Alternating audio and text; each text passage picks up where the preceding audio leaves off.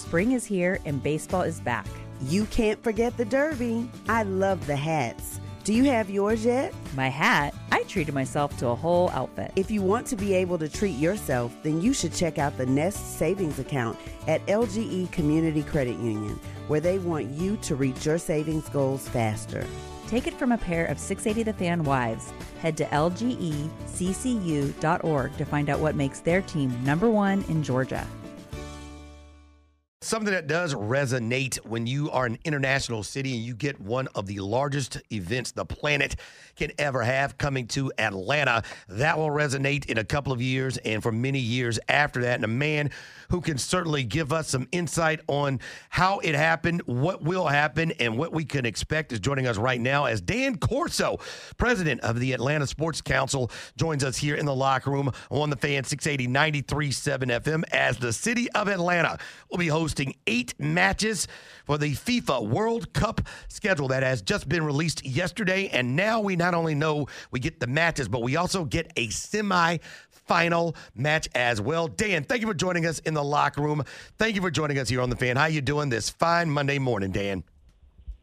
Guys, great to be with you. And yeah, uh, really, really exciting news yesterday. Um, I guess a culmination uh, of just process and, and, and, and planning and work by a lot of people and a lot of organizations to make this happen. And to see it come down uh, with the announcement yesterday of Atlanta being awarded eight uh, matches of the biggest sporting event in the world uh, in 2026 is just uh, incredible news and and really really exciting. If you go back, this this whole process started back in 2017 when North America had a group that decided to put a, a bid into FIFA to host the event in 2026.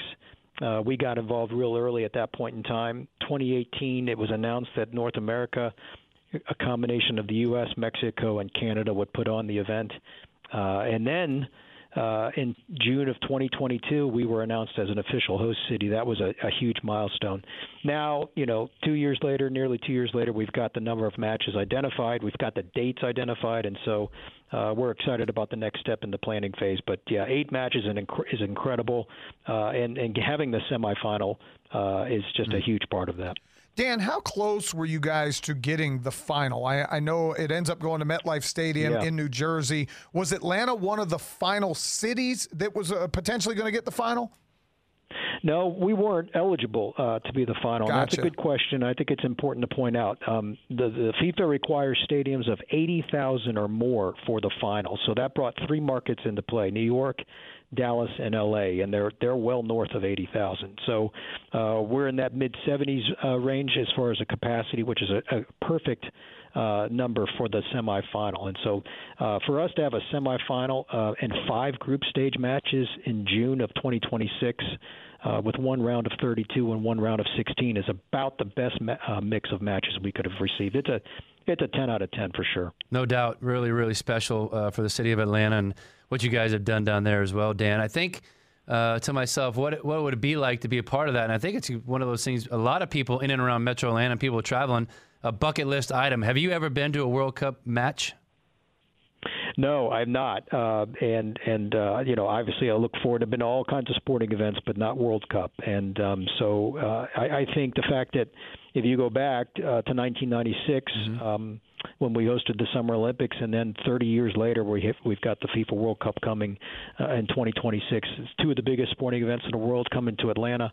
Uh, makes Atlanta one of two cities in the in the U.S. along with L.A. to to be able to to to say that, and that's just an incredible, um, I think, acknowledgement of, of what this community and what this region and state uh, has to offer for for the world. And let's not, um, you know, let's not kid. It's the world coming to Atlanta. This is going to be a global stage, and so we've got, uh, you know, countries and visitors coming from all over. Uh, and and I think the the fun part about this is while the matches will be held in, in downtown in, in Mercedes-Benz Stadium, of course, there'll be parts of Metro Atlanta and the state of Georgia that these visitors can can go and see. And I think tourism is going to be a big part of this, and part of the role in organizing it is promoting tourism and and making sure that these visitors come in and, and see all things that this this state has to offer. Dan Corso, president of the Atlanta Sports Council, joining us here on the fan 680 93.7 FM. City of Atlanta getting eight matches for the World Cup that is going to be taking place in 2026, including a semifinal match as well. Uh, Dan, the Atlanta Sports Council, you guys have been named Sports Commission of the Year four times. And so you guys know what you are doing. Comparatively, uh, you just touched on it a little bit. How will this be the same or different from when the Olympics were here? And what can we expect Atlanta to look like? Because Atlanta has grown and changed since the last time we've had a big international event to this degree. Yeah, we've certainly evolved. That's a that's a great point, and we continue to grow. Our airport expands, our hospitality community expands with the number of hotels in downtown. Our corporate community expands, which is a big part of putting on these events. And of course, we've got great leadership at the city and the state to help and kind of guide the, the planning process here. But uh, I think, unlike you know the, the the Olympics, you know, all of the venues were spread out, right? I mean, you had an Olympic venue in Athens, you had them all over Metro Atlanta. In the case of the World Cup, all of the matches are in one place in downtown.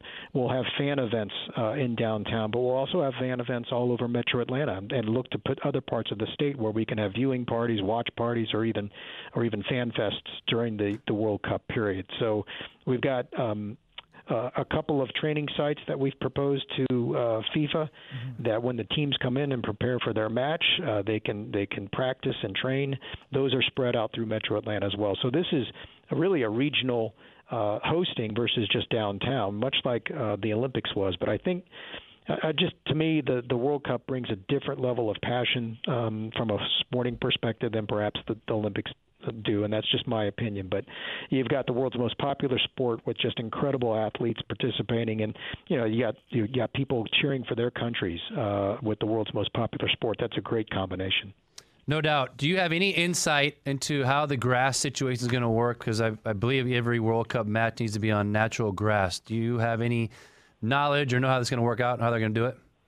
Yeah, you're correct. Uh, that is a requirement. So whether you have uh, a natural grass or artificial, you've got to make sure that you use the type of grass and the system that uh, FIFA uh, requires. And um, I don't know about you guys, but if you're particular about your your yard or landscaping, you're nothing compared to what FIFA uh, is. they have a particular desire of a blade of grass. Uh, I've never seen wow. so much uh, attention paid to something like that. But it's it's pretty incredible. So yes, Mercedes-Benz Stadium will convert to grass. There's a there's an irrigation ventilation system that's put in place uh, based on FIFA requirements, and that work has begun. And so, um, yeah, it's real now. Uh, we've got we've got dates, we've got eight matches, wow. and we've got um, we've got the pitch being installed now, or the system being installed now at the stadium. So, Dan, obviously, when you put an event on like this, you're going to need a lot of people to come in and work and volunteer and do other stuff like that. How soon do you have to start hiring and potentially putting people in place to have them there for the World Cup?